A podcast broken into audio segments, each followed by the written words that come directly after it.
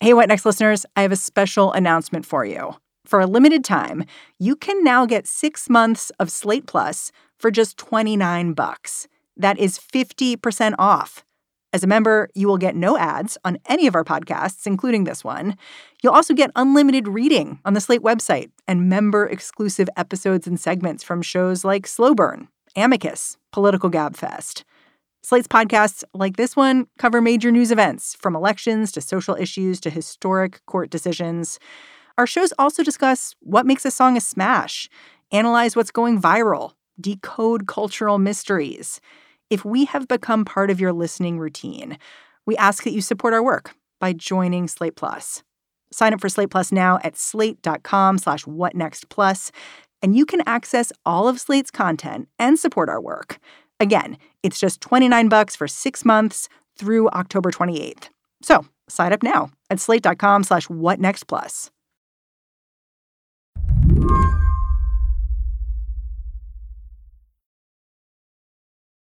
I'm going to tell you the story of a guy named Darren Bailey and his very strange decision to move himself to a city that he hates. Darren Bailey is running for governor of Illinois. He's a Republican, and he's never been very secretive about his feelings for Chicago. He thinks it's filled with criminals. His preferred descriptor is actually hellhole. This is not a test. This is a wake up call. Chicago is living the purge. This is a press conference Bailey gave in the middle of a city street a few weeks back. For those who will not see, many in the media, those who deny the hellhole Chicago has become, more people have been murdered in Chicago this year than New York City and Los Angeles combined. Let that sink in. He said it's the Wild West, it's unreal. These aren't the kinds of superlatives you want to slap on your new hometown. No, it's weird. I asked Slate's Henry Grabar to explain exactly what's going on here. On the one hand, Henry says, the language Bailey is using, it is straight out of a Republican playbook. It echoes the chief Republican himself. Here in Philadelphia, the murder rate has been steady, I mean, just terribly increasing. And then you look at Chicago. What's going on in Chicago? I said the other day, what the hell is going on? I think the weird thing about Bailey is that he's trying to win votes in and around Chicago. I mean, Trump had pretty much given up on Illinois and given up on Maryland. So when Trump says things like Chicago is like Afghanistan or Baltimore is a rat infested hellhole or whatever he said, those comments are not necessarily intended to resonate with anybody who even lives close to these places. But there's something about Bailey's move that seems to make his rhetoric hit different. To Henry, the funny thing is that a stunt like Bailey's isn't unheard of. It's just that usually the people moving to a troubled corner of Chicago are there to help. I can think of two move to Chicago stunts. One was Martin Luther King Jr., who moved into the west side of Chicago in the mid 1960s in order to sort of agitate for civil rights and also to, to get a taste of what the civil rights struggle was like in the North. And then Chicago Mayor Jane Byrne moved into the notorious Cabrini Green housing project in the 1980s in a similar way to try and draw attention to the problems in the projects and hopefully get to understand some of them a little better herself. But I, I think it's pretty clear from his rhetoric, Bailey is not in this to help the residents of Chicago get through this tough period. Yeah, he's there to troll people. I mean, this is a guy who, when he was in the Illinois Senate, sponsored a bill to make Chicago its own state now he's running to govern the state that Chicago actually is a part of, Illinois. It's just really weird to think about how this factors in. Right. Well, it goes to show the degree to which Republicans, Bailey in particular, but I think this is true of a lot of Republicans across the country, have given up on urban areas and voters who live there. This is not the type of rhetoric designed to convince somebody who's worried about gun violence in Chicago that you know this this is the candidate who's going to fix it. And I think that's you see that from candidates across the board, and and to some extent, it reflects the Republican Party's declining popularity in cities, which have become essentially democratic monocultures where conservatives no longer compete. Today on the show, What's happening in Chicago reflects something bigger the way Republicans have been backing away from cities and the people who live there. And it turns out this move is about more than just the words they're using. I'm Mary Harris. You're listening to What Next? Stick around.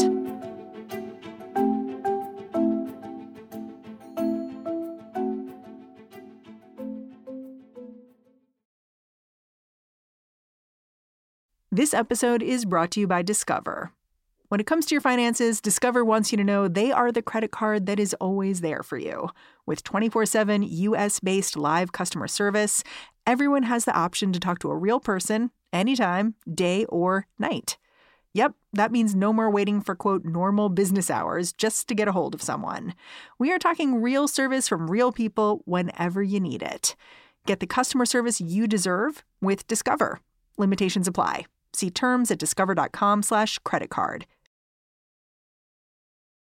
When Henry Grabar set out to write about the ramped up Republican rhetoric around cities, this year's midterm candidates gave him a lot of material to work with.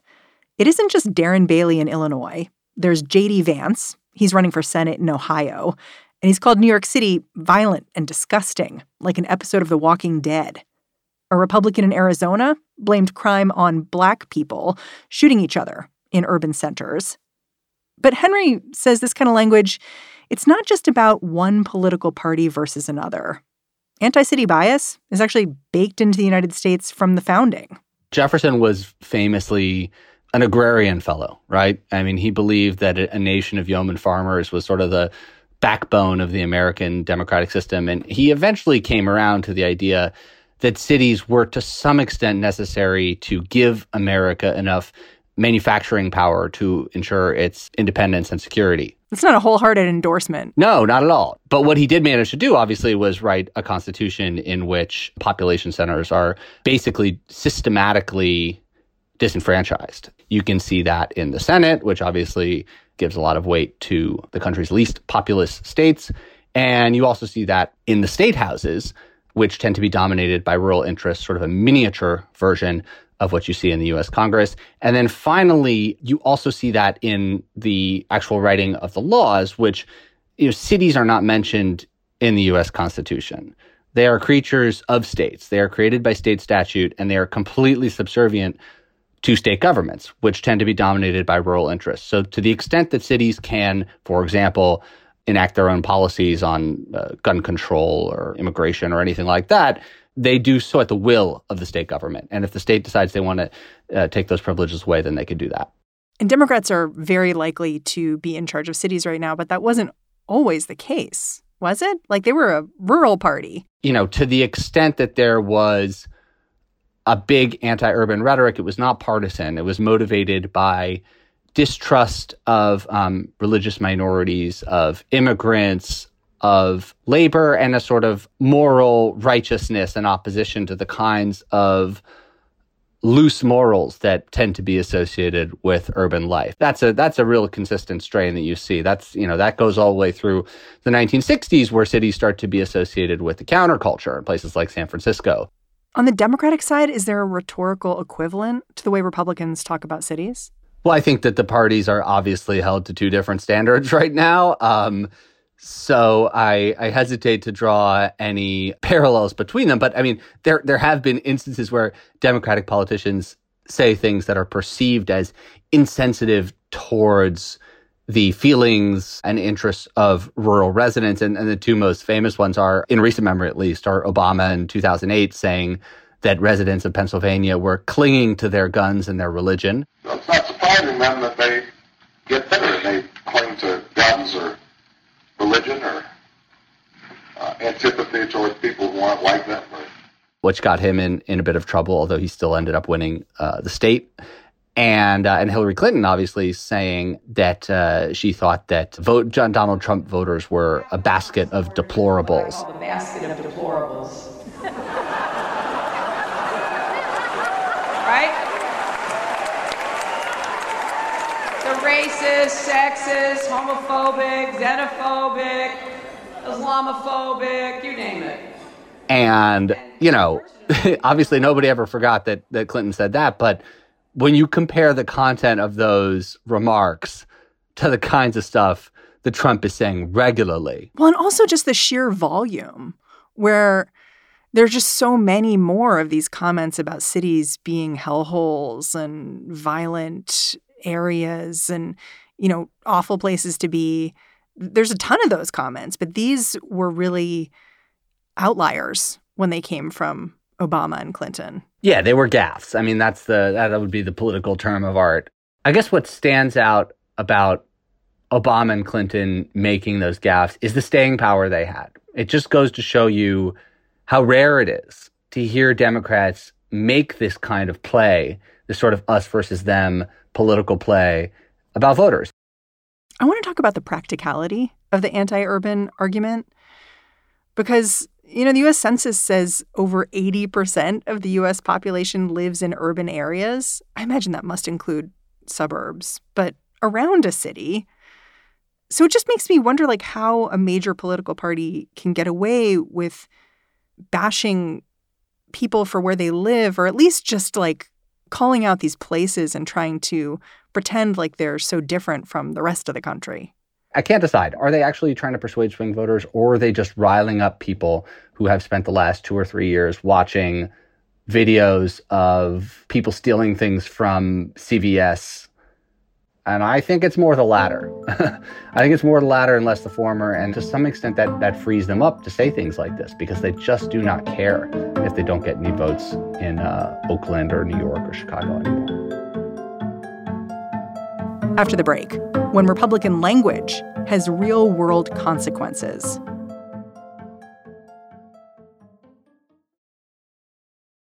This episode is brought to you by Progressive Insurance. Hey, listeners, whether you love true crime or comedies, celebrity interviews, news, or even motivational speakers, you call the shots on what's in your podcast queue, right? And guess what? Now you can call the shots on your auto insurance too. Enter the Name Your Price tool from Progressive. The Name Your Price tool puts you in charge of your auto insurance by working just the way it sounds.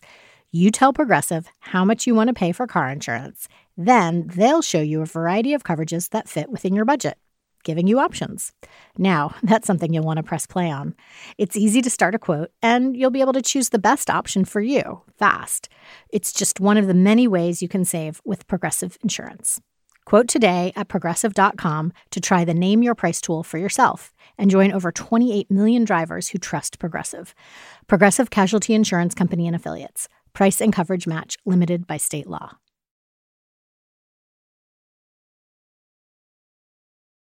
At the same time, you were writing about this rhetorical shift from Republicans. A writer I really love at the Washington Post, Perry Bacon, was noticing the same thing. And he wrote about how this rhetoric was more than just words, because as they gain power, Republicans are also strategically undermining Democratic cities. And I want to lay out how that's happening, because it's happening a few different ways, to just sort of unlock why paying attention to this rhetoric is so important. I wonder if we can start by talking about the ways Republicans, when they control a state legislature, can undermine self governance in a city. Yeah. Well, state legislatures are dominated by conservative rural interests, which means that even in states that tend to be in play in, for example, the presidential race, or might even send a Democrat to the Senate, they're very likely to have a Republican majority or even supermajority in the state legislature. And that's partly due to gerrymandering, but it's also partly due to just where people live and the fact that Democrats tend to be concentrated in urban areas. And and the fact that Republicans have such power in state houses nationwide has given them the authority to basically stamp out any progressive policy at the city level that they don't like. And this has been underway for decades. I mean, this started with tobacco ordinances. It started with cities putting in place laws against smoking. It's funny, it now seems like common sense, but there was a moment when this was sort of controversial. And it started as an urban policy experiment. And tobacco funded conservative politicians went and drafted a bunch of what they call preemption bills at the state level to tell cities that they weren't allowed to ban smoking in, for example, restaurants or something like that. And the technique has evolved since then, and there are now a host of examples. Yeah. I mean, like, I remember back when St. Louis, like this was years ago, raised their minimum wage. And then the state legislature made it impossible for them to do that. And then eventually there was a ballot measure. So the voters themselves weighed in and they obviously wanted more money. But it just shows this push and pull where, you know, an urban center can make a decision, but the state legislature can kind of Kool-Aid man in and just redecide for them. Right, and that's that's the other problem, right? Is like it's not just that states can overrule cities when cities decide what to do. Cities are are creatures of the state, right? They are created by state statute and they live and die at the will of state legislators. Something that made me think a little bit is that a local policy center that tracks preemption put all of the Republican efforts to control what kids are learning in school, the sort of anti trans bills, anti CRT bills, they put that in the preemption bucket. Like, if your legislature is telling you what you can teach, which is a very local issue for people, very meaningful, it's taking away a local jurisdiction's ability to respond to their community. And I thought that was kind of interesting. I hadn't thought about it that way. Yeah, you know, I used to think of this as like a an issue where as a journalist I would point to the sort of hypocrisy of all this. Like you you say you're for local control, but then look what you're doing here. But at the end of the day, I think it, it's not even about hypocrisy or philosophy. It's just about power. it's about the fact that Republicans control the state house. The state house makes laws that are more important than the laws that the city council makes, and so the Republicans get to do what they want. and I should say, you know, this sometimes goes the other way, right? Like you get some places where Democrats are in power, like California, and Democrats can say to cities, uh, you can't do this. You know, they can tell cities what to do about fracking. You know, they can say like, you know, cities can't legalize fracking. They can just ban fracking statewide. So I would hesitate to just put this so much on the Republican Party. I just think it happens to be the case that the Republican Party controls the state houses, right? They control like something like 30 state houses. So when we see examples of states bigfooting cities, it tends to be Republicans bigfooting Democrats. There's another way that state level Republicans have been exerting control over urban areas by straight up firing people they don't like or trying to. This happened recently in Florida when Governor Ron DeSantis weighed in to kick a Tampa prosecutor out of his job. And the governor continued to point to the suspension being related to Warren's stance on prosecuting abortions. Besides that, he did not give any other instances of Warren's wrongdoing.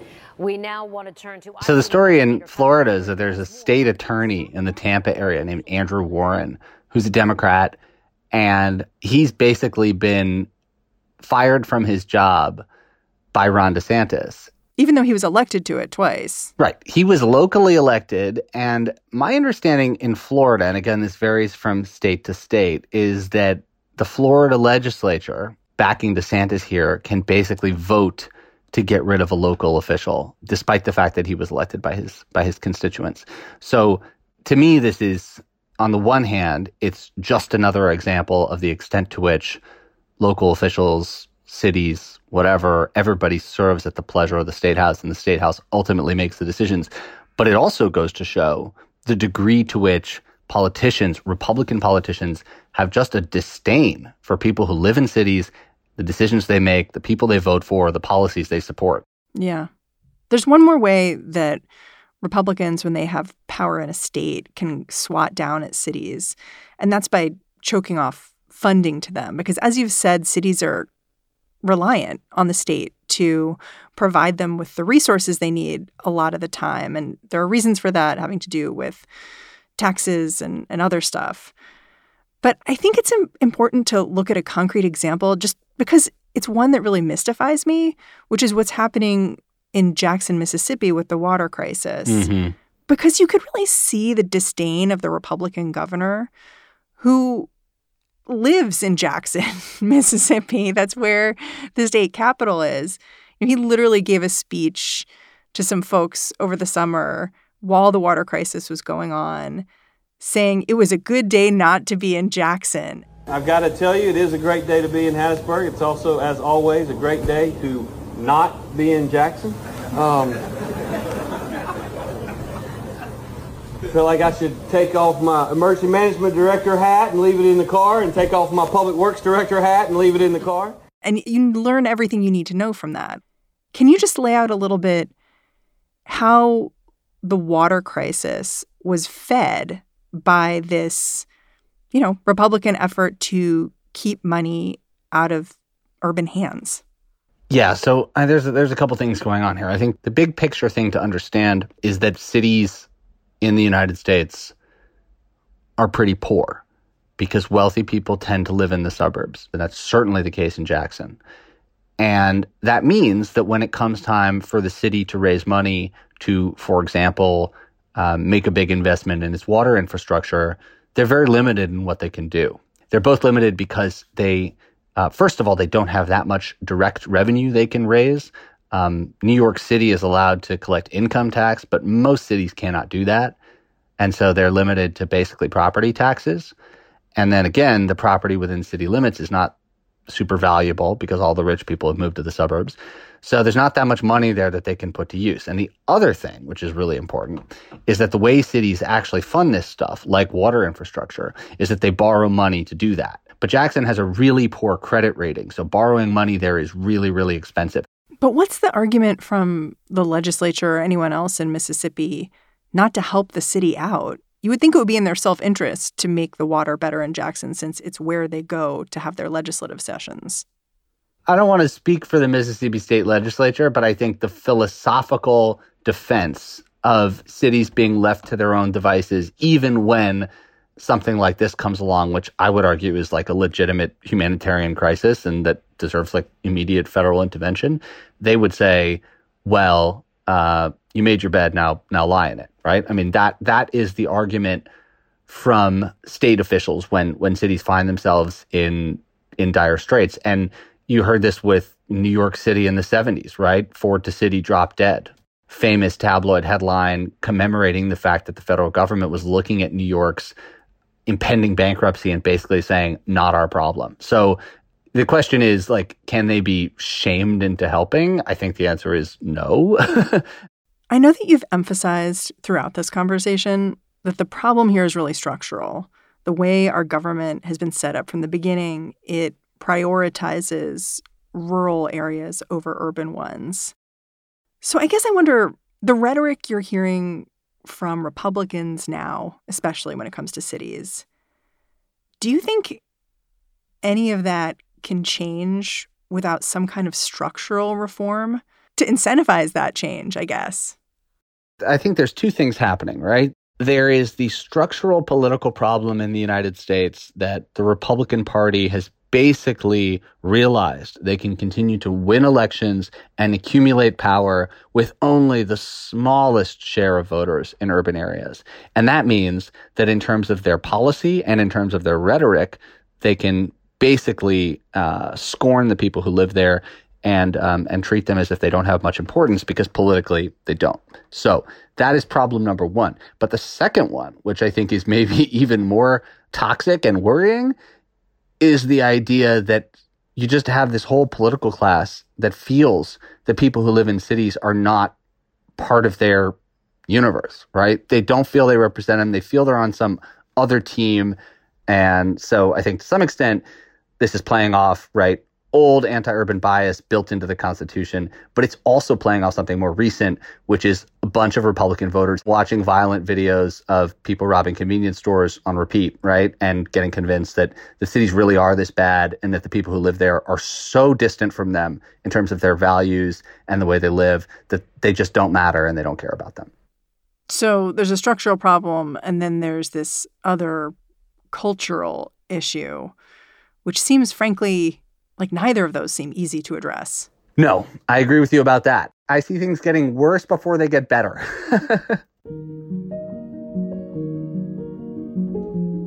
Henry Grabar, I'm so grateful for your time. Thanks for coming on the show. Thanks, Mary. Henry Grabar writes about housing, transportation, and urban policy for Slate. And that's our show. What Next is produced by Elena Schwartz, Carmel Delshad, Madeline Ducharme, and Mary Wilson. We're getting a ton of support right now from Anna Phillips and Jared Downing. We are led by Alicia Montgomery and Joanne Levine. And I'm Mary Harris. Go track me down on Twitter. I'm at Mary's Desk. Thanks for listening. I'll talk to you tomorrow.